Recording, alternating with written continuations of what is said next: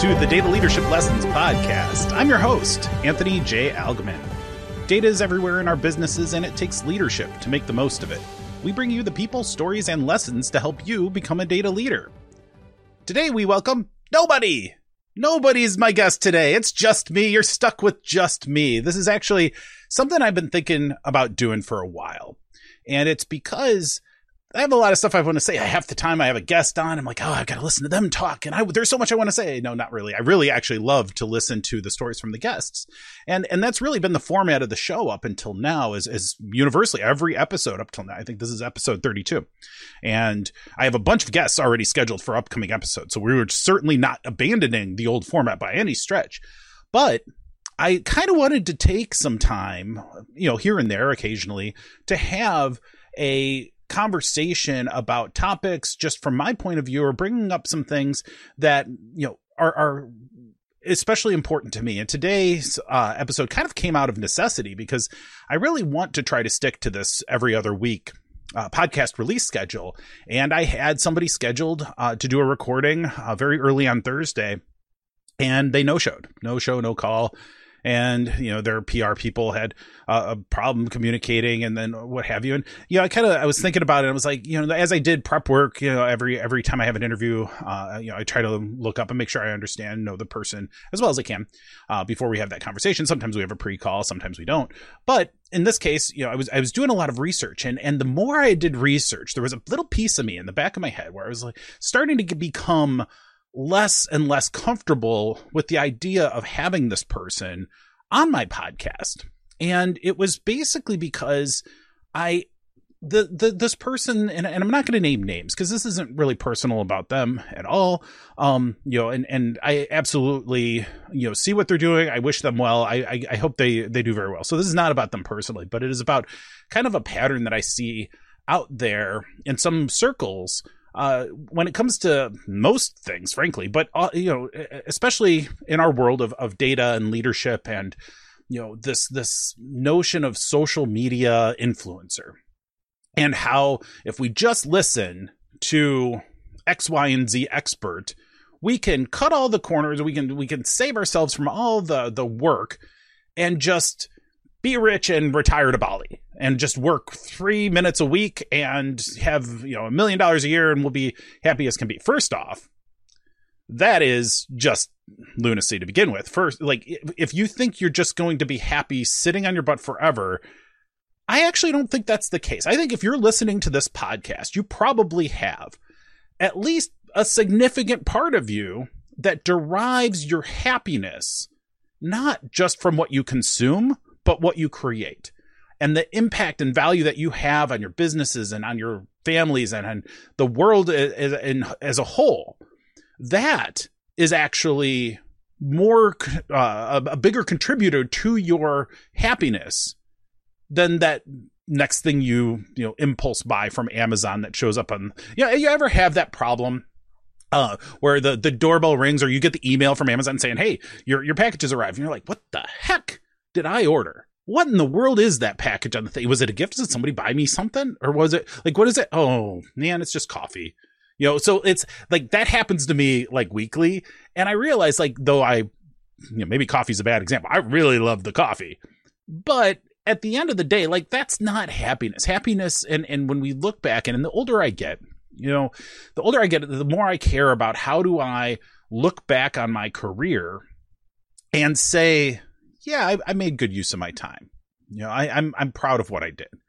I, I provided for my family and all that stuff. That's table stakes. You got to do that one way or another. And and those of us who have that covered but are looking for more, that's going to be really important. Is to be able to look back on your life's work and say, yeah, I'm really proud of what I did there. Um, for me, that was a big problem uh, early in my career. I spent the first decade or so of my career doing data stuff, like good functional learning, building applications, data warehousing, and all that in the financial industry. And for the most part, I was just making rich people richer. And that's, you know, not quite the kind of impact I want to leave on this world. Right. So over time, I've been able to, to migrate my career, and I certainly value the time that I had some uh, developed some great relationships and, and worked for some great companies. Um, but my calling was something else and and I did consulting and that was really I you know opened my eyes widely to what was available out there. And you know eventually that led me to other um journeys of my career. And so you know for but that that relationship that you know journey is very personal. And and what you care about and what you want to do just the the advice i would have is just be honest about that with yourself and determine hey am i contributing my life's work to something that at the end of the day i'm not going to be proud of? Because if that's the case then you you need to do something else, right?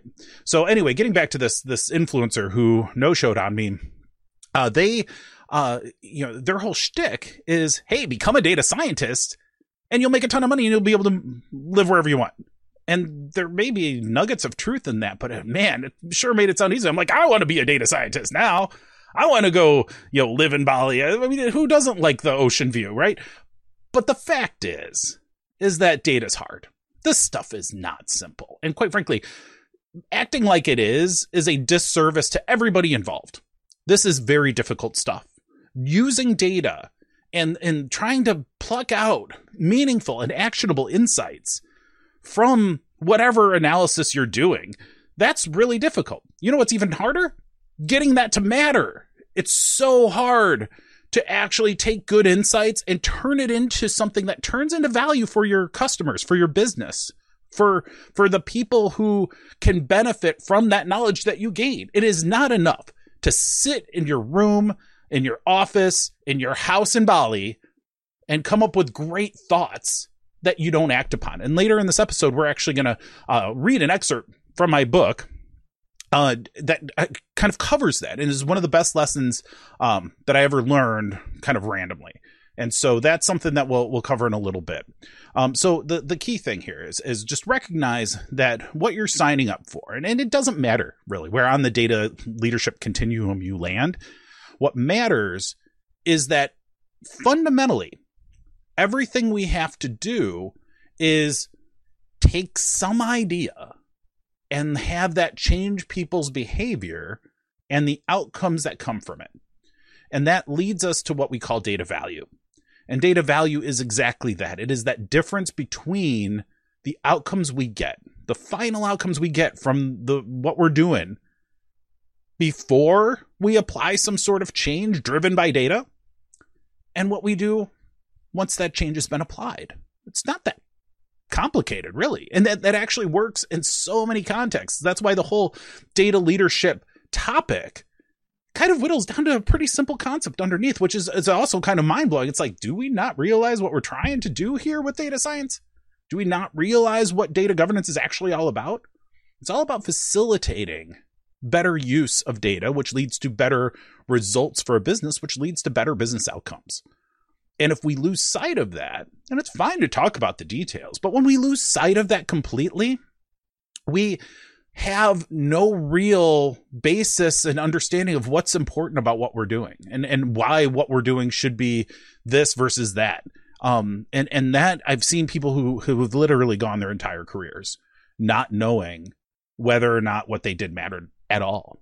You know, I think there's plenty of people who've gone through their entire careers knowing very well that what they did didn't matter at all. Didn't actually change a single thing. And in the bigger organization you work for, the more likely that is. I mean, it, it's really kind of a shame that we don't have clearer visibility into that. Right. So, you know, if this is the kind of thing that you're interested in, and, and we talk about a lot of different topics here, and I really try to bring in you know topics that are relevant not just to those data management practitioners but also to a broader business leadership audience. Because quite frankly that's what our you know outcomes are driven by. If we're talking about data in our own little vacuum and we don't have the leadership that's non-data specific listening to us as well uh, how much are we going to do in terms of this impact and change business? Like we're just not going to have that much influence right? And so, you know, it's it's there's a couple things to that we can talk about as it pertains to that in, in our organizations. And so I I have a job now. Like I don't even do consulting anymore. I used to do I did consulting for a little over a decade. And quite frankly, it's not for me.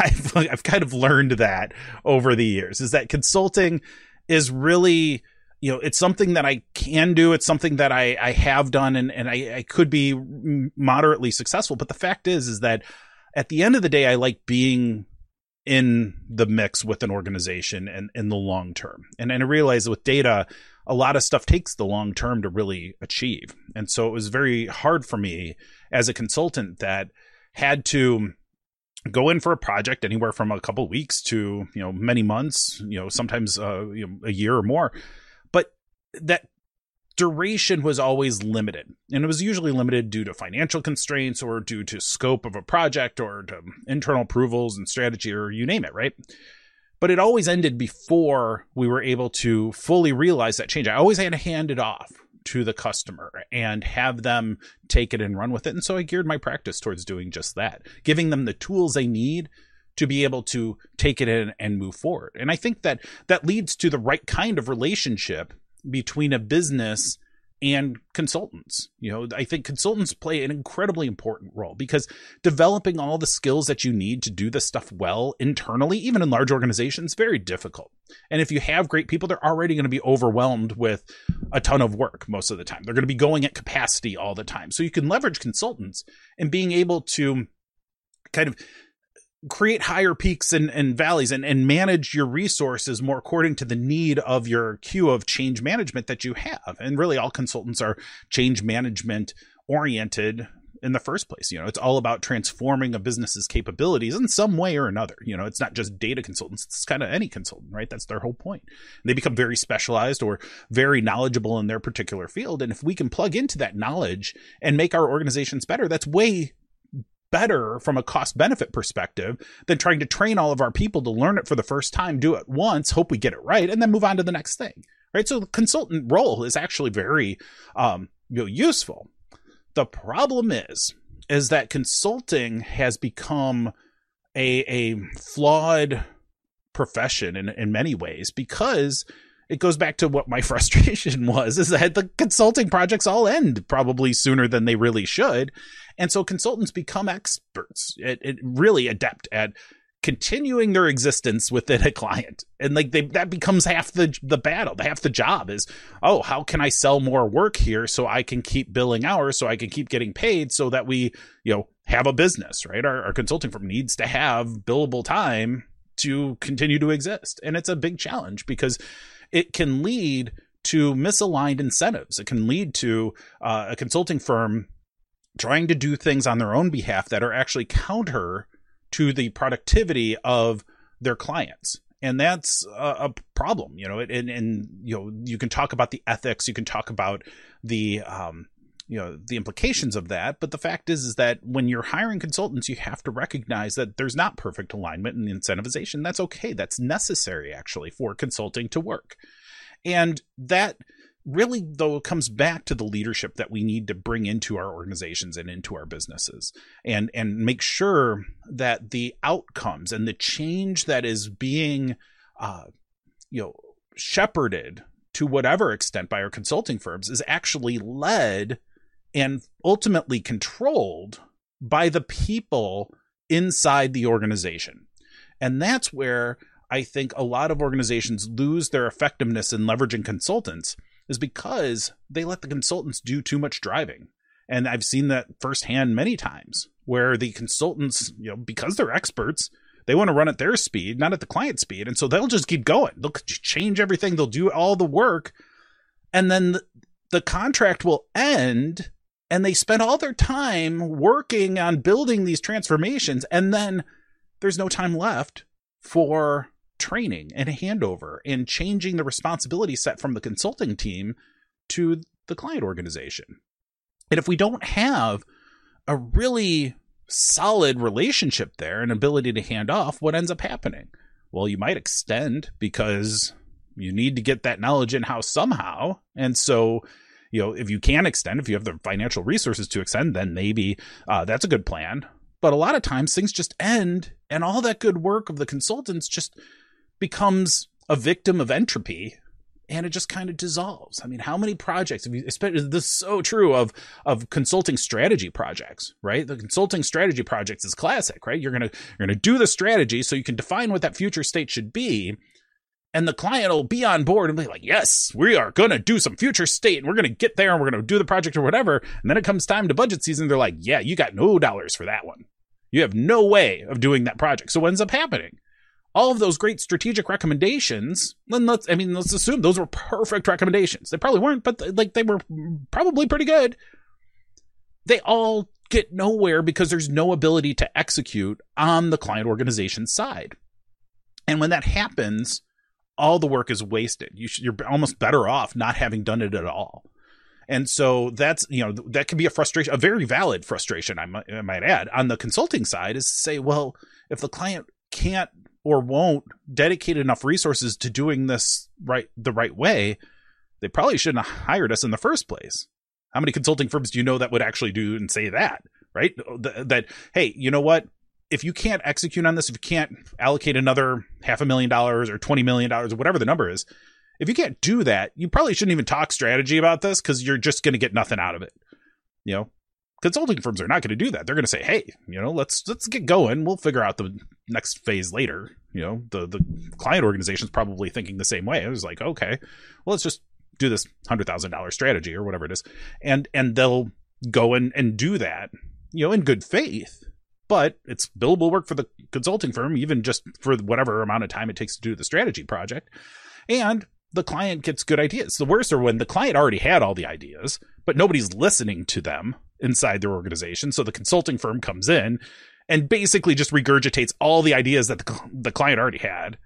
But now, because you know, it's we called it the, the laptop bag effect, right? You come in, a lot of times you're flying into a client, you got your your nice suit and all of that and the client will listen to you as a consultant instead of their own people who know the business way better than you do.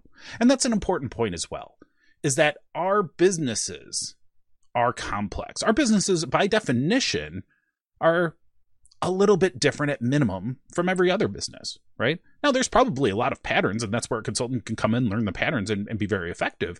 But our businesses are our businesses. They are they are unique to us, the players, the people involved, the particular products, the particular services. Those are all things that are unique to our particular organizations. And we know it better than anybody from the outside ever will. You know, so that's something too, is to remember that we know our businesses better than anyone else. Now, what we don't have in many in many circumstances are all of the skills to accomplish the change that we need to accomplish. This is why the consulting firms can be extremely helpful in plugging and bridging that gap on the skills side because it's it's way too hard to build that skill set internally for a one use only type of endeavor.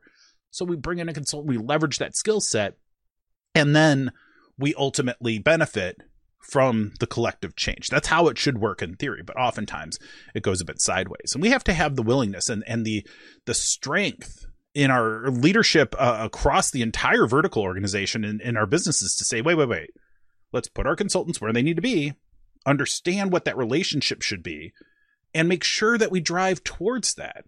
Because, and believe me, I know this firsthand. You know, it is so easy to say, hey, consultant, can you take this on? Because we're so strapped and we're moving in a million directions internally, and there's all these other uh, circumstances. At least the consultant can get it done.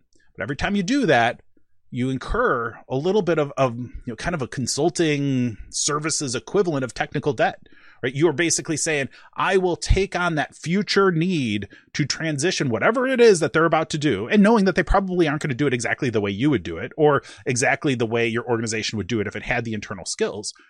But if they do that you know at some point you're going to need to take ownership of that and control of that going forward Otherwise, you are going to be entrusting more and more of the success of your organization to outside entities, which go back to what we talked about earlier a misalignment of incentives. They are not perfectly aligned. So, what a consulting firm thinks you should do is not exactly what you should do in some cases because you have more knowledge and you have a different set of incentivizations and in how you should act right? So things to think about. These are things that are come back up. They're themes that I I've seen in my career And because I've gone between industry side operational responsibilities and, and making sure that something runs for a long period of time, and I've been the tornado that comes in as a consultant and changes a bunch of stuff and hopes that the client is better off for it.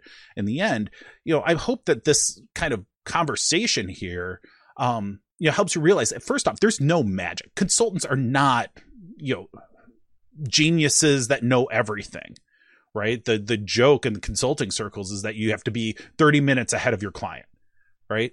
And that's it, it's it's flippant and it's it's you know troubling, but it's actually true in some cases is that you need to be constantly learning so that you can be ahead of where your client is so that you can guide them the right way. That's that's part of the business model. Let's not ignore that. But the fact is is that our consulting you know practices in in how they actually manifest in organizations can often be um, suboptimal and and there are no quick fix solutions. And so when i come back and i say okay i've seen the quick fix solution in consulting doesn't work. And i think back to like this this um, podcast guest that that didn't show up and their whole thing is like it's simple. No it's not. It's not simple. It's really tough you know these are these are difficult things and and i think if you're a listener of this podcast right you know um, that I am, and there's you know a joke that like Bob Seiner's been a frequent guest. He always says, you know, you're just not passionate enough. And quite frankly, you know, I, I, I, it's obvious. Like I wear my heart on my sleeve. I'm passionate about so much of this stuff all the time, and in large organizations, it can be exhausting. It can be exhausting trying to corral all of the dynamic complexity of these change um, transformation efforts and these uh, consulting relationships and these different um, perspectives and points of view. But it's it's worth doing. But i you know one of the things that i've i'm trying to do better now and i'm struggling with quite frankly is that i can't be that tornado all the time like i was in consulting. And now that i'm in an industry role i have to you know, I want to bring that passion. I want to bring that sense of urgency and bring that need to do things right and to align the align the incentives and, and what have you. But it can also be exhausting. I mean, I think you know it, it's it's something that I'm I'm continuing to try to get better at and learn from. Um, and it's it's not easy for me. Um, it's something where I have to like take a step back, take a breath, and work within it because there's a long term play here. Um, it's it's a really long term goal that we have in mind, and we have some time, but there's deadlines and there's big project demands there's huge investments and there's you know a want to make sure that we are good stewards of the dollars and and the time and the energy that's being put forth by so many people. Um you know i, I won't change who i am and, and being passionate about everything but at the same rate um you know there there is such a thing as caring too much and and trying and, and pushing to the point of you know causing yourself health problems or causing um you know more you know difficulties long term um than you should. So hey i will be the first to admit i'm not perfect. I'll be the first to admit i'm still learning at this stuff and i'm an open book. I will try to share everything i can with folks on this podcast. And, and quite frankly i've done 31 episodes before this one. I've never had a forum like this podcast to just open up about this stuff. And I hope that by hearing it, you'll say, you know what, I can relate to that. I can understand where he's coming from and and you know knowing that you're not alone in this and that we all struggle with these kinds of things especially when we're working remotely in a pandemic and we lose that person to person contact you know my organization is starting to go back to the office more and more now and I love it I love it so much. I feel like I, I, was I was remarking to some people at work. It feels like you've set up for the party and all you're doing is waiting for the guests to arrive, and that there's this energy that's just pent up and it's just waiting to come back and be there again. And I can't wait for that. I miss that. I miss that interpersonal connection. And more than I ever thought I did while we were dealing with the pandemic and we're working remotely. I'm like, this is working great. Like we're we're connecting with people and we're doing all that. But even to talk to the few colleagues that that are in the office today, um, it's it's night and day for me. I love it so much to be with these people. And and that's I think part of it for me is is how much I love this work and how much I love doing these things that can change the future success of businesses of any kind and to know that I'm doing something that really matters is is so important to me. And that's something that, you know, I would encourage you all to think about. And it's not a matter of like working remote or not or what have you, but feel feeling like what you're doing matters is so important. We've talked about that a little bit more. So hopefully in this conversation, you know, you're hearing some things that may resonate. Um, you know, I won't pretend I have all the answers. I just want to talk about what I observe and how I um, am trying to address some of that um, without going into too much detail or making anybody super uncomfortable with the topic. Just you know, let's you know continue to recognize where challenges are, how we might change them, and how we'll all benefit once we do. Right. So, um, one thing I want to note is that this is uh, Data Education Month over at Data Dataversity. So Dataversity is a longtime partner of mine, uh, where they were the publisher of my book uh, on data leadership. They were also, um, you know, they have a, a great online training program um, set up where there's there's incredible amounts of online training available. Uh, this month is Data Education Month at Dataversity and the online uh, Dataversity Training Center. And if you use promo code ALGMINDL EDU, you can get 25% off any purchases this month. Uh, and this is also good uh, for returning customers. So our normal promo code only works for new customers. This promo code, AlgminDL EDU, uh, works for anybody. So 25% off purchases during March. Okay. And so, um, again, Dataversity is a, is a fantastic organization and much of their business is in the conference space. And obviously in the pandemic, conferences are, are difficult. They have Enterprise Data World coming up, and the, they have returned to a, a registration and fee based model for that, and it's well worth it. But as you might imagine, um, you know, attendance is going to be less, I would imagine. Um, but you know, let's support that organization who's done so much for our community. So please consider getting some training from them. Um, I'm really especially proud of my uh, data architecture course or, or, learning plan, as well as the um, the data leadership learning plan and the um, what is series uh, where we go through and, and, in roughly 15 to 20 minutes talk about different topics. And those are, are good uh, especially for uh, folks that are not data management professionals. The data architecture course is one that i would say uh, is really more geared towards uh, those data ma- management professionals out there. So I want to talk uh, now. I want to read you a little bit from my data leadership book. And so this book, and this is I'm just going to read it out on the podcast, and I can ad lib. I can add some things to it if I feel like it. Um, but I do have an audiobook version out there that I'm so proud of because if you hear the podcast, you like listening to the podcast, the book is written kind of how I talk, but you can't hear the book the way I actually talk. Like if you're just reading the pages, and so the audiobook i took the time it took a few weeks and and like it was uh, quite an ordeal. It was actually really interesting to learn the technical process of of recording an audiobook but i was able to record that. And so if you if you like the podcast you haven't read the book yet or haven't picked up a copy of the book or even if you got the copy of the book at a uh, conference in the past pick up the audiobook and and listen to it and we'll cover kind of in a much more structured format than podcasts like this experiment. Um, but it it will hopefully hit home on some of these topics in a, in a bit more structured way uh, than a, a more free form podcast will. So the the excerpt I want to read for you today is uh, covers one of my favorite stories. I love meaningful stories. I love uh, analogies. I love you know when there's some something tangible that teaches a lesson that's very much worth remembering. And I and I recently subject to the story is, is a baseball that I purchased a, a number of years ago, and this uh, story is, is it is particularly top of mind right now because in in my new office at, at my day job, I uh, just put the ball in a proper display. It used to just be rolling around on my desk and I would play with it, throw it up to myself or whatever. And that was fun. But I kind of learned like this ball is now like 16, 17 years old and it's starting to fade. like the, the, the, what was gold lettering is now blue, which I'm still not exactly sure how that happened, but like that's now blue. And I'm like, you know what? I probably should, now that this ball actually really means something to me, I will, uh, I should probably take better care of it. So I actually did um, put it in a proper like ball display uh, case and and little stand. So I'm happy about that. So anyway, I'll pick up, and this is um, on uh this starts on page 44 for anybody who wants to read along at home so uh the the make an impact uh, statement here is is we must constantly remind ourselves to spend less time talking about working and more time working we won't change anything by just talking about it it's only by putting ourselves in motion that we can hope to transform our organizations this also means that to be successful we will need to get people to change their behaviors to make things a little more complicated, simply changing people's behaviors will also not be enough.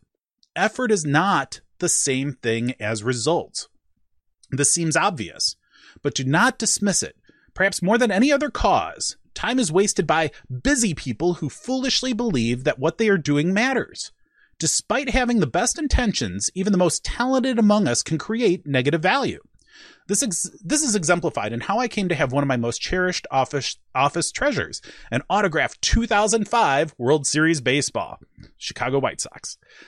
Every organization seems to have little things about their culture that makes the place unique. At one of my former employers, this took the form of having balls that they would toss around or bounce against the walls. This could be mildly distracting, but mostly it was a little bit of simple stress relief in a pretty intense place. The balls that people owned seemed to be reflections of their personalities or what they cared about.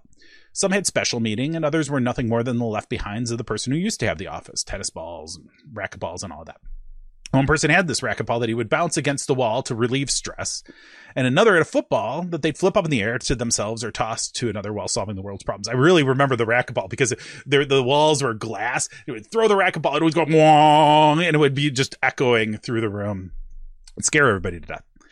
Anyway, so I saw this pattern because I wanted to fit in. I was new there. I decided that I should too bring in a ball.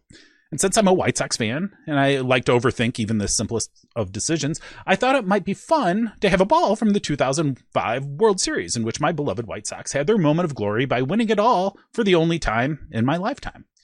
Seeing as how it was now over a decade later, I figured that that would be the right mix of novelty and personal meaning to send the right message, beyond the one that I'm a data geek with a tendency to overanalyze everything.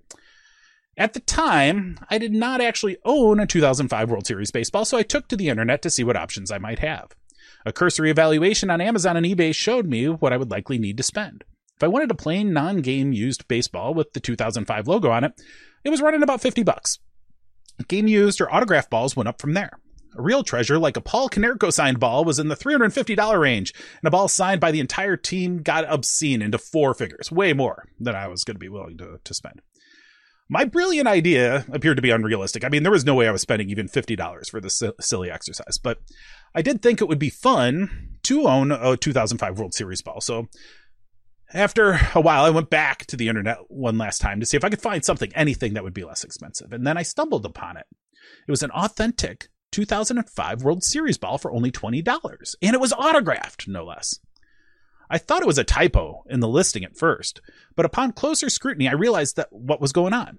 The ball was listed by a Sports Memorabilia Store that was traded mostly in autographed items and other interesting sports stuff that collectors pay lots of money to acquire. Everything was supply and demand based, and the prices varied wildly based on how much people were willing to pay. This is why the autographed ball was worth $20 in the market. It was signed by a Houston Astros rookie named Chris Burke. He ended up in the major leagues only for a handful of years, and his career ended in 2009. Not only did Houston lose the World Series in question, but it was signed by a person who most casual baseball fans would not recognize a decade later. The Chris Burke autographed 2005 World Series baseball may have been the best $20 I ever spent. Not only did I get the ball I knew I wanted, marred slightly by a little bit of indecipherable blue ink, but I also real, received a bit of wisdom that continues to guide me to this day adding energy to something is not the same thing as adding value. When Chris Burke signed that ball in 2005, he certainly did not intend to decrease its market value by 60%. He reasonably thought that by scribbling on that ball, he'd be giving somebody a fine memento of a special event. Oh boy, did he ever. Even today, that ball sits on my desk, and I often glance over it or pick it up and toss it around while on calls or otherwise pondering some data related challenge. And it reminds me to carefully consider how my actions will result in real value and not cause unintended negative outcomes. Too few of our efforts are calibrated cautiously enough. It's not uncommon to see pointless meetings held, business glossaries go unused, standards and policies be ignored, or efforts stall entirely due to ineffectiveness. How many organizations have rolled out entire new platforms without proper training for staff and then are dismayed when it doesn't get the usage it deserves? We are all surrounded by folks that equate being busy with being productive, and that is simply foolish. We each must force ourselves to think about the ball we are signing in our own work and how all of our efforts in the data world are dependent on one another. After all, the reason my autographed ball was worth so much less had nothing to do with how Chris Burke signs a baseball. By all measures, he has a perfectly fine signature, every bit as nice as Konerko's. The value of sports memorabilia derives from the outcomes achieved on the field, often the results of the energies expended throughout an entire career. It has nothing to do with the signature itself. I did not know anything about Chris Burke before finding that ball. I'm sure this is not the outcome he expected to create when signing it. Certainly, he did not predict that it would eventually become one of the most prized possessions of a White Sox fan. Playing several years of Major League Baseball is no failure by any measure. But every day, when I sit down in my office to try to improve businesses with data, I see that ball perched on my desk. And every day it reminds me of an important lesson that guides everything that I do. Don't be Chris Burke. Meaning, try not to accidentally decrease value through my actions despite having good intentions. This resolves to the convenient and easy to remember acronym TNADVTMADHGI. Or just remember, don't be Chris Burke and recall this story. So that's a story I love. And it's a story I love because it's so random. And it was one of those kind of things that never expected to have happen quite in that manner. But once it did, it quickly dawned on me how important that moment was. And it's something that I do. I literally in the office I put a little plaque on my little ball stand and I said it says don't be Chris and it really is important, is that effort and energy are table stakes. That's necessary, but it's not sufficient to be good at what we're doing here. What we need to have is a total line of sight. We have to have a total contribution all the way through to manifesting in business outcomes that are positive, right? It's not enough to work hard.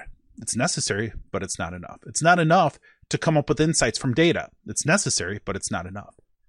It's not enough even to change our behaviors and the actions as individuals. It's necessary, but it's not enough. Or to influence the actions and activities and outcomes of others. Necessary, not enough. Ultimately, it's when it gets to the fundamentals of the business, you know, revenue, cost, risk management, actual measurable outcomes, that's when we can know truly whether or not we've made a difference. And it's not always linear, it's not always direct.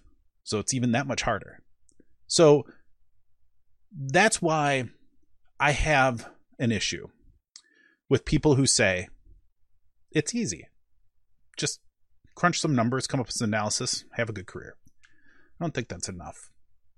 I think the more important thing is to realize that there are things you're dependent on to do this work. And there's many things dependent on you having done this work. And some things that may not be in your direct control at all. And just meaning well, just signing that ball, that's kind of just the beginning. That's kind of just the start. And we want it, we desperately want it to be positive. May not always be. And the best thing we can do is just first try to learn whether or not it is. And then if it's not, do something better next time. And collectively, then, we will end up with far more successful data driven organizations than others. And just because our individual effort may not always succeed, you can still hang a hat on that, that, you know what, you did it the right way. And that if there were enough people doing it the right way, our organization would be transformed and that we would be extremely successful leveraging the data assets that we have. Okay. So that's where we're at today. And, and it's really about recognizing that data leadership is so much more about leadership than it is about data. Um, and it's, and it's, it manifests in, in countless ways, infinite ways, really. And that's where I'm happy. And I would love for folks that I don't know who find this podcast or share this podcast or, or listen to it and they find some value in it shoot me a note at podcast at algmin.com and and let me know like does the solo show you know is that worth your time listening to on occasion? Um was it a complete waste? Uh you know what do you like about it? What do you not like about it? What are the you know we have enough of a of a show history now. You kind of get what this thing is about. If you listen to enough episodes you see what we're doing. Help me get better at this myself. Help me deliver that value to you um, you know, this is something that I do now just purely for the love of it, purely for having that conversation and trying to fill a gap where our opportunities to get together at the conferences in person just haven't been there. And this hopefully helps us have a little bit, some sliver of that retained. And, and I want to keep it going as long as I possibly can. So if you'd like to share your story, or you want to provide feedback, just drop us a line podcast at algmin.com. I would love to have anybody on the show. I think that there's so much value in hearing the challenges and frustrations. I tried to share some of mine today, but there's so much value in, in seeing those moments, all of those moments of confusion and frustration. I mean, we could have an entire episode on imposter syndrome, I think. Um, we might do that soon, actually. And, you know, learning from everyone is the best way we can then bring it back to ourselves and try to find something that works best for us. So help me continue that conversation in any way you can. Um, and, and certainly please do subscribe or um, you know share the podcast link share the website um, the more listeners we have the more opportunities for finding great guests and the and the more impact we can make right so with that i want to thank you for listening and watching all of these episodes, but especially today. You know, if you if you stuck with me this long, I really you're a star. I appreciate that because I don't know if this experiment's working or not. So, um, you know, really, thank you uh, for watching or listening today. I will include some links um, and more information um, about today's topic in the show notes. Subscribe, please, to Data Leadership Lessons on YouTube and wherever you get your podcasts. Visit Algmin.com to learn more about Algmin data leadership and the many ways we can help you become a data leader. Stay safe during these unusual times and go make an impact.